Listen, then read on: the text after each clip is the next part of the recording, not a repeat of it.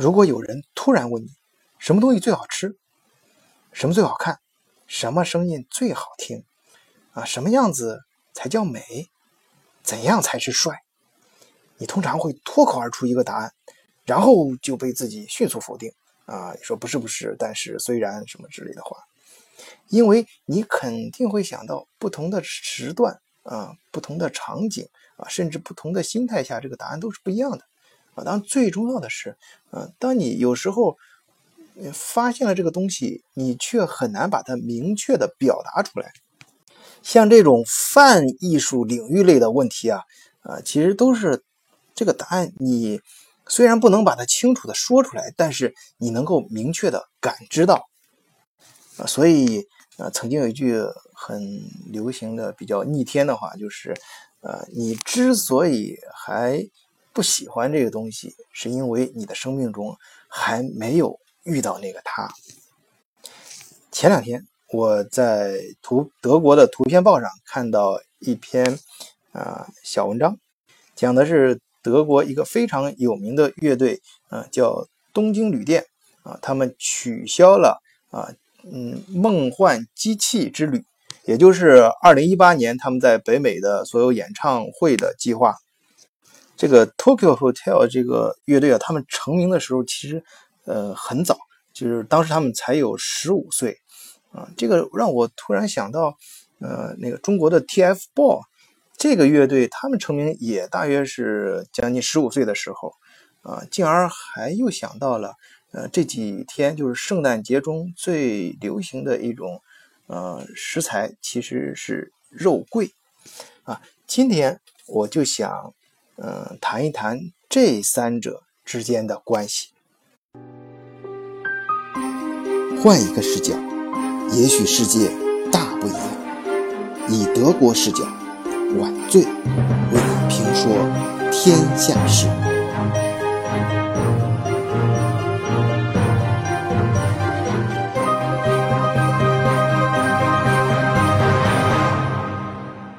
我记得东京旅店这个乐队火起来的时候啊，还是我到德国的头几年。那时候学德语是一件非常重要的事情，所以自然会经常读一些，嗯，德国社会上。一些文章啊，文化方面的一些介绍，一些媒体介绍和宣传画啊，还有时候会听到他们的一些音乐。当然，现在回想起来，当时给我印象非常深刻的一点，说起来有些可笑，就是，嗯，我当时跟至少跟我的啊那时候嗯班上同学吧，我们在一起，呃，讨论最多的是。他的主唱啊，我们当时觉得啊，长得太漂亮了。那个，尤其是那个封面画，当时做的还，呃，那个风格那种黑白色的，非常给就给人的这种冲视觉冲击力非常强啊。后但后来才知道那是个男的啊。呃，整个乐队四个人全是男孩，嗯，而且他们当时的平均年龄只有十五岁。当时其实是二零零五年啊，那是大约就是在夏天的时候。啊，让他们一炮走红的那首曲子叫《呃穿越季风》啊，他们那那首曲子还真是像季风一样啊，至少刮遍了整个欧洲。当时那首单曲连续三周啊，在德国和奥地利的音乐榜上排名都是第一位。随后在秋天呢，他们又发又连续又赶快发了第二张专辑叫《尖叫》。在这个同样啊，是在这个德语区啊，他们的销售榜连续就是呃和就是就是超过一年两年的这样呃至少是一年多吧，占据这个呃专辑销售排行榜的首位啊。这个乐队中呢，他的主唱和吉他手嗯是一对双胞胎兄弟，都是一九八九年出生啊。另外一个贝斯手是八七年的，还有鼓手是八八年的，所以他们的年龄。当时都低于十五岁，啊，不是，是平均十五岁啊，有两个小小于十五岁，有一个比十五岁微微高一点，嗯，但总之来说，他们是少年成名啊，但是并没有呃犯这种通病，就是他们并没有昙花一现，而是持续的，而且一发不可收拾。在二零零五年当年年底的时候，就已经拿下了很多国际性的这种大奖。二零零七年的时候，他们还在欧洲 MTV 大奖上作为压轴，呃，这种压轴节目登场啊，并且拿下了当年的最佳国际音乐人奖。啊，那时候零七年呢，当时他的呃这个主唱和吉他手这这这对双胞胎兄弟呢，也就刚刚十八岁。在紧接着二零零八年，他们拿下了 ASHO 的 Best Video 这个奖项啊，ASHO 就是中文叫那个回声。这个德国的这个呃回声音乐奖，它的评选就是根据头一年的呃唱片销量来评的啊，所以这个嗯东京旅店这家这个乐队呢，它连续已经连续三年蝉蝉联了这个大奖，就说明他们连续几年他们唱片销量啊都是非常非常好的，而且他们在这个摇滚圈里面的地位啊也越来越高啊，比如在二零零九年的时候，就是柏林墙倒塌纪念。二十周年的时候，欧洲 MTV 大奖会上，呃，他们当时跟林肯乐队啊，当然像像听众肯定知道林肯公园啊，这个这个老很老牌的摇滚乐队，跟他们同台演出的时候，就竟然把他们 PK 下去，拿到了最佳乐队大奖。啊，他们也凭借这次跟林肯公园的同台竞技，呃，也打开了美国市场。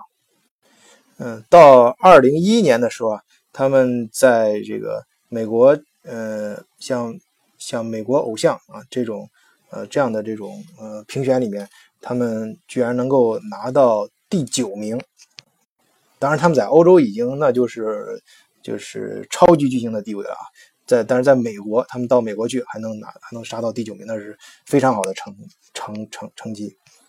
呃，据说啊，这个德国乐队其实他们最。呃，他们的听众啊，最多就是他们粉丝群最强大的，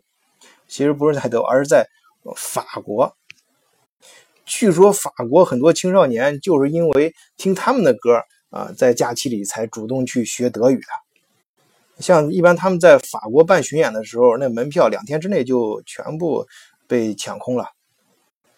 这种可能在中国可能还不够，没有中国的那种疯狂啊。中国有呃 TFBOYS，那肯定更疯狂。但是呃，对于这种呃文化什么自自自居非常底蕴非常深的法国来说，这是非常呃狂热的一种现象。这种狂热的程度就是，嗯，就是这么说吧，就是在呃披头四乐队之后就从来没有过。啊，我们简单的再看一下 TFBOYS 这三个人呢。他们都分别出生于一九九九年和两千年和两千年。他们在全国范围内最火的时候，就是达到嗯这种全国这种级别顶峰的时候，就是在二零一四年。嗯，是当时在某音乐盛典在北京举行的吧？嗯，他们那个人气啊，和这种嗯当时这种嗯热度啊。甚至超过了当时的一线的一些歌歌歌手。那个一四年呢，也是他们首次在中国国内的颁奖典礼上出现。嗯，当年五月底的时候，他们也被这个《快乐大本营》邀邀请啊，做他们综综艺节目的这个呃主咖吧。呃，后来呢，可能大家都知道了，他们呃还上了那个春晚。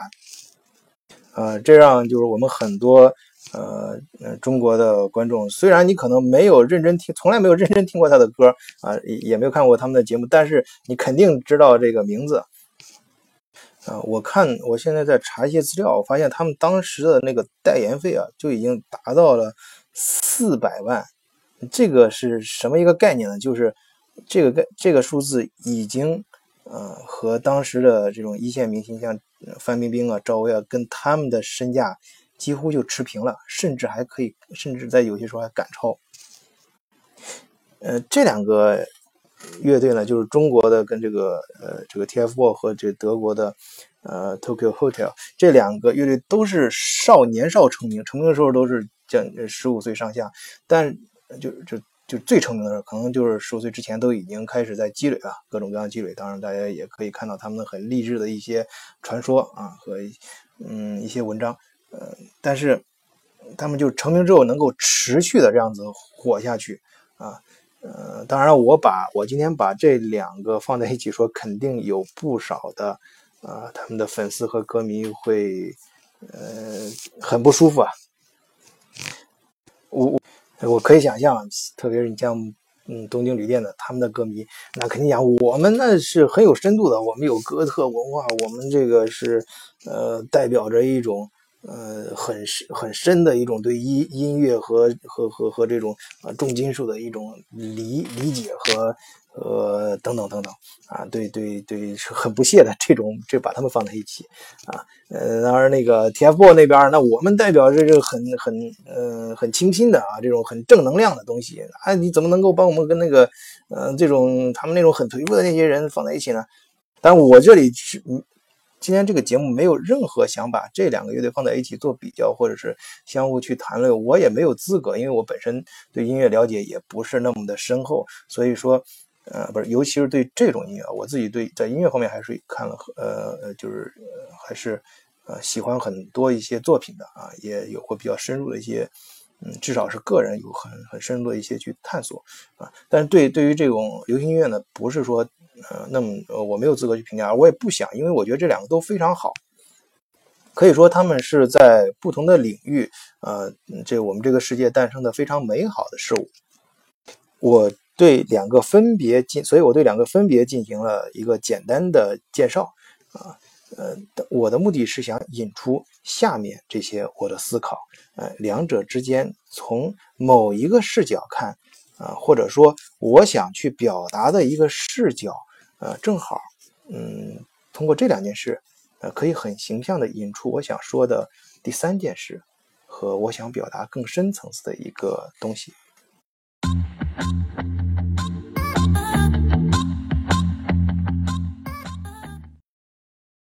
我思考的第一个层面，就是从歌迷的视角去看，啊，他们会说，那这两个乐队每一个粉丝首先会回答是他们唱得好，他们出名，啊，是因为他们本身他们的作品就好，啊，本身他们唱的就好，啊，本身他们呃去演绎的就好。可是平心而论，如果你闭上眼睛去回想，啊，呃，回忆这两个乐队，你能想到的什么，在你脑海里？你能想到那种就是特别深入肺腑的那种旋律和音符吗？啊，我指的我指的是那种像真正的那种艺艺术作作品，就是能够直达你心魂的那种，能够感动你的那种音乐啊。显然他们没有啊，或者说呃不需要，他们就是典型的流行音乐嘛，不管它是什么风格的，他们很难上升到像历史上这种大师级的这种音乐的。啊，这种能够，呃，能够上升到灵魂高度的这种旋律，嗯，他们在你心中，确确切的说是一种，呃，符号，一种符号化的一种形象。你你或许呢，能够哼出一些他们啊这种耳熟能详的一些，呃，这个旋律或者是歌词，嗯，呃，甚至一些场景，但是恐怕那。更多的还是在你脑海里反映的是一种形象，就是，哎，他们的样子，嗯，这个这个乐队他们这成员他们都是什么样啊？他们整体的一个形象啊，或者在你心目中的一个感觉啊，尤其是很多时候是和其他一些场景结合在一起的，呃，比如我自己呢，我我想到《偷窥飘带》的时候，我也专门上网去听了一下他们，嗯最有名的那几支几支曲子，我立马就把我拉回到当时那几年我看美剧的时候那种感觉，就是一边呃看着美剧或者一边在写作业，但是放着那种就是电子音乐，然后就是那种摇滚电子那种，呃，然后嗯就是呃觉得自己反正是有一点另类啊，反正在那儿呃看一些书或者写写画画，然后耳朵里不停的放的是他们的这种音乐。啊，在那种屋子里面，那种小屋，可能周围乱七八糟的啊，啊，但是呢，觉得自己就是很很很很很独立啊，或者是非常的很自己觉得自己特别酷，呃，那我想起来这个 TFBOYS 就能想起来，首先想起来春晚啊，那种喜气非常喜气的啊，三个小朋友长得非常的，这本身长相就给人很阳光啊，呃，然后是。嗯，后来就是他们的一些其他的一些宣传画呢，嗯，确实看的非常非常的养眼。嗯，然后他们唱的那些歌呢，就很容易成为中国有个词儿叫洗脑神曲，就是不知道怎么回事就钻到你脑子里，然后反复的在脑子里面来回来回荡。我们再往下进入第二个思维层面啊，或者说是换一个角角度，这次我们再从经纪人的角度去看，嗯，对他们的塑造和包装。当然，我这里没有任何贬义，因为我认为它有一些呃包装的，它其实是把他们的本身内在就能够散发出来的一些特质和一些更大的一个人群的希望和呃被和时代的这种有些抓住时代的某些文化片段，能够和他们组合在一起啊，让它占据这种势能，然后去。或者说是让他们的音乐就更具表现力，然后在社会上才能够达到更深的这种影响力，呃，同时也就打打把他们打造成了某些文化的这种代表和一些符号。嗯，比如说这个东京旅店，啊，他当时在柏林墙倒塌二十周年的时候，也就二零零九年，呃，举行这个欧洲 MTV 大奖赛的时候，他们上去唱了一首歌，叫呃。World behind my wall，就是这首歌呢，当时击败了林肯公园老牌乐队，呃，拿到了最佳音乐大奖。你要知道，那次大奖赛的这个主题是在纪念柏林墙倒塌二十周年。啊，当时的德国媒体是这样评价，就是说，这几位来自东德的少年向全世界和全欧洲证明了，啊，他们完全有资格代表德国演绎。这一历史时刻，而在二零一二年的时候，呃，东京旅店呢，他们那时候已经成名已久啊。这个时候，他的主唱和吉他手呢，他们嗯，他们拒绝了有一个我们中国人非常熟悉的节目，就是《德国好声音》啊，跟那年跟《中国好声音》也很火啊。他们德国呢也是这样啊，《德国好声音》呢邀请他们当评委，被他们拒绝了。他们。呃，并不是说他们不想参加这一类的活动，而是他，而是他们去，呃，担当了，呃，当时叫 Deutschland sucht den Superstar 这样一个节目，就是这是一个呃德国化的一个，就是跟那好声音差不多，但是是德国品牌啊，这个节目的评委。嗯，当然这个我说的意思大家应该都明白了。啊，当然还有更广大的，他们代表一种还有更广的这种文化呢。那几年流行这种，嗯，就是嗯，就是有些人称为哥特式的啊这种摇滚风格啊。你想，他们是一个德国的几个呃青少年，然后起的一个叫东京 Hotel 啊，起了一个日本呃日本旅店这样一个名字。然后最火、最疯粉丝最疯狂的地方还是在法国。然后他们的主唱呢，他本来是一对双胞胎兄弟啊，其中有一个他打扮的，就我刚才提的非常漂亮啊，就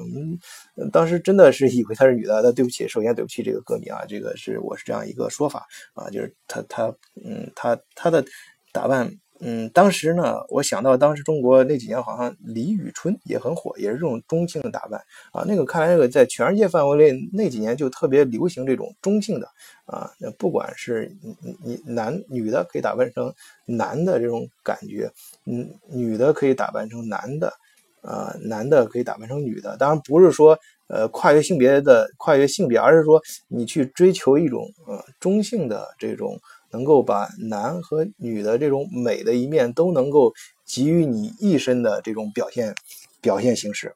所以似乎人们能感觉到，在他们这几个年轻孩子的身上看到了这个摇滚啊冒出来的这种新的啊这种给人的感觉，他们代表了不同传统的或者说呃已经存在了很长时间的这种文化啊这种重新的一种组合，同时嗯。又又引领了一种嗯新的啊这种摇滚的这种文化，呃，同样这个 TFBOYS 也是，他们火起来那几年啊，嗯，我记得那个当时的韩国明星非常火啊，在中国像什么金秀贤呐、李敏镐呀，嗯，这这这这些人，他们嗯他们在中国火的呢，很多金人看到了啊，他们想为什么火，就是他们那种形象跟他们那种。表现力就不是说，呃，一定要搞得像很深沉的这种大叔啊，或者是啊这种很深刻的、看上去很沧桑的，呃，这种表达，而这种清新的这种是这种男性搞得非常干干净净的这种，同样也是非常有市场的啊。所以 TF，啊，就横空出世了。当然，我不是说他们模仿呃这个韩国的这种风格，而是说呃本身就存在人们心目中存在这种爱好和偏好啊，呃，他们被他们的这种嗯经纪人或者他们自己不自觉和自觉和或者不自觉的去抓住了这种嗯这种粉丝的这种爱好。当然，这两个乐队很有一个有一个很大特点，他他们的粉丝都是集中在青少年当中啊，这点很重要。我在后面会继续往下引申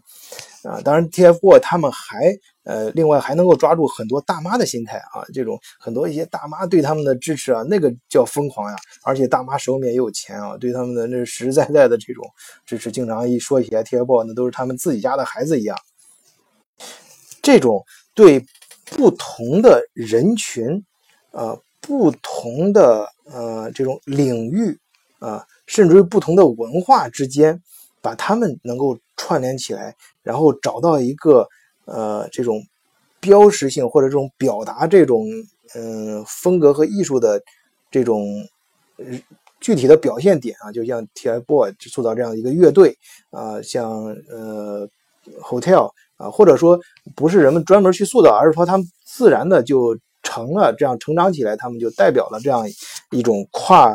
呃，当时就是能够综合不同的这种领域和文化的这种，嗯，焦点能够，嗯，这种这种现象和这种，我把它再引申一点去想啊，呃，就是每一个时代其实都有这样的人啊，我们不能说跨你你你综合不同的领域了，跨文化你就一定火，但是。他们反过来想，他们代表的是一种，呃，在能够打通不同界面之间的，呃，一种东西。嗯，这就，嗯，我，嗯，为了更好的理解这个问题，我再引入，呃，第三个，在第三个思维层面，我再引入一个新的一个东西，就是我们这这这几天圣诞节就要到了，大家，呃，可能，呃。在国外的朋友就感觉更明显，有一种非常神奇的食材啊，在在串，就是在各个食物之之间都有啊，就是肉桂啊。你像呃喝的圣诞，首先喝的圣诞红酒里面是肯定要放圣诞红酒的时候肯定要放肉桂，嗯，然后我们吃的姜饼啊里面也会放一些肉桂，呃，然后还有。呃，烤火鸡啊，烤这圣诞节烤一些东西的时候，烤肉的时候，通常也会啊，在那个火鸡肚子里面啊放各种各样的食材，其中有一样肯定是肉桂啊，甚至啊，在一些圣诞餐桌上或者是呃圣诞树布置场景的时候，也会放一个呃放一卷，就是当然会找一个长这长得很漂亮的这种肉肉肉桂卷放在上面。这个东西它的。这种在不同界面之间、不同位面之间的这种穿透力就非常的强大，而这种穿透啊，就是体现在两个方面：一个是在每呃它的这种它的这种可以不同场景的之间转换啊；第二个当然也是更本质性的是，它能够跟不同的场景和不同的主题去结合。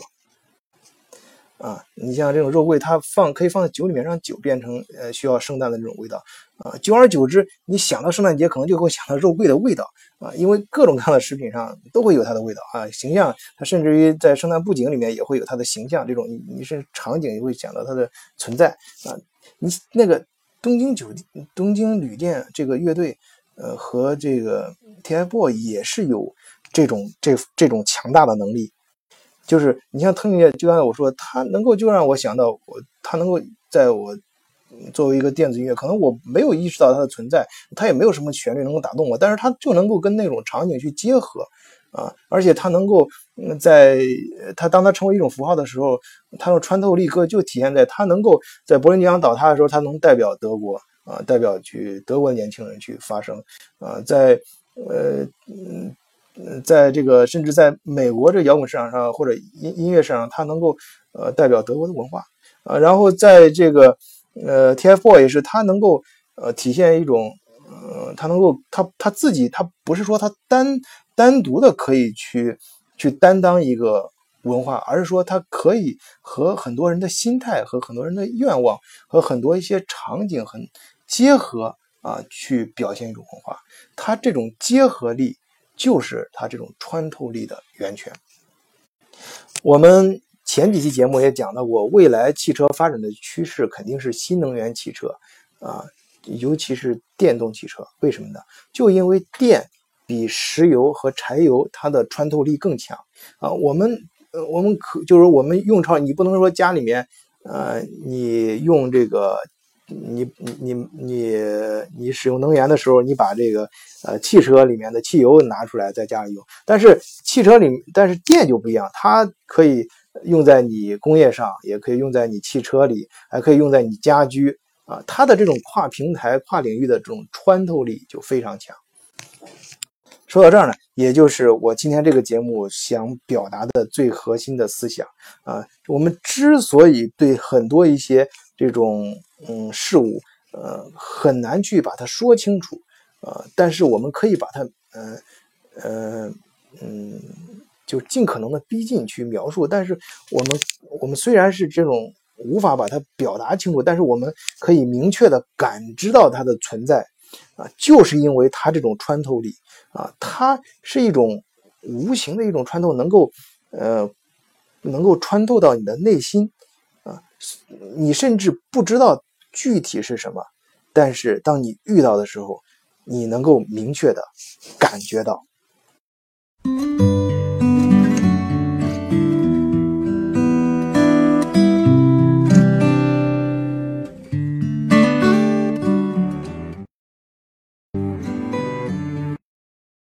所以说呢，如果再有人问你啊，你最喜欢什么？去描述一些呃。泛艺术领域的问题的时候，你尽可以不用去那么着急的回答，或者你回答错了也不要紧，因为有这个世界上有很多美好的事情，就是当你遇到的时候，你能够感觉到它，就足够了。你的爱会让我窒息。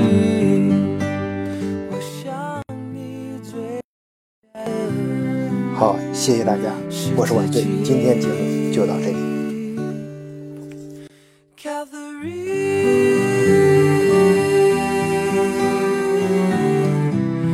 我不属于你，Catherine。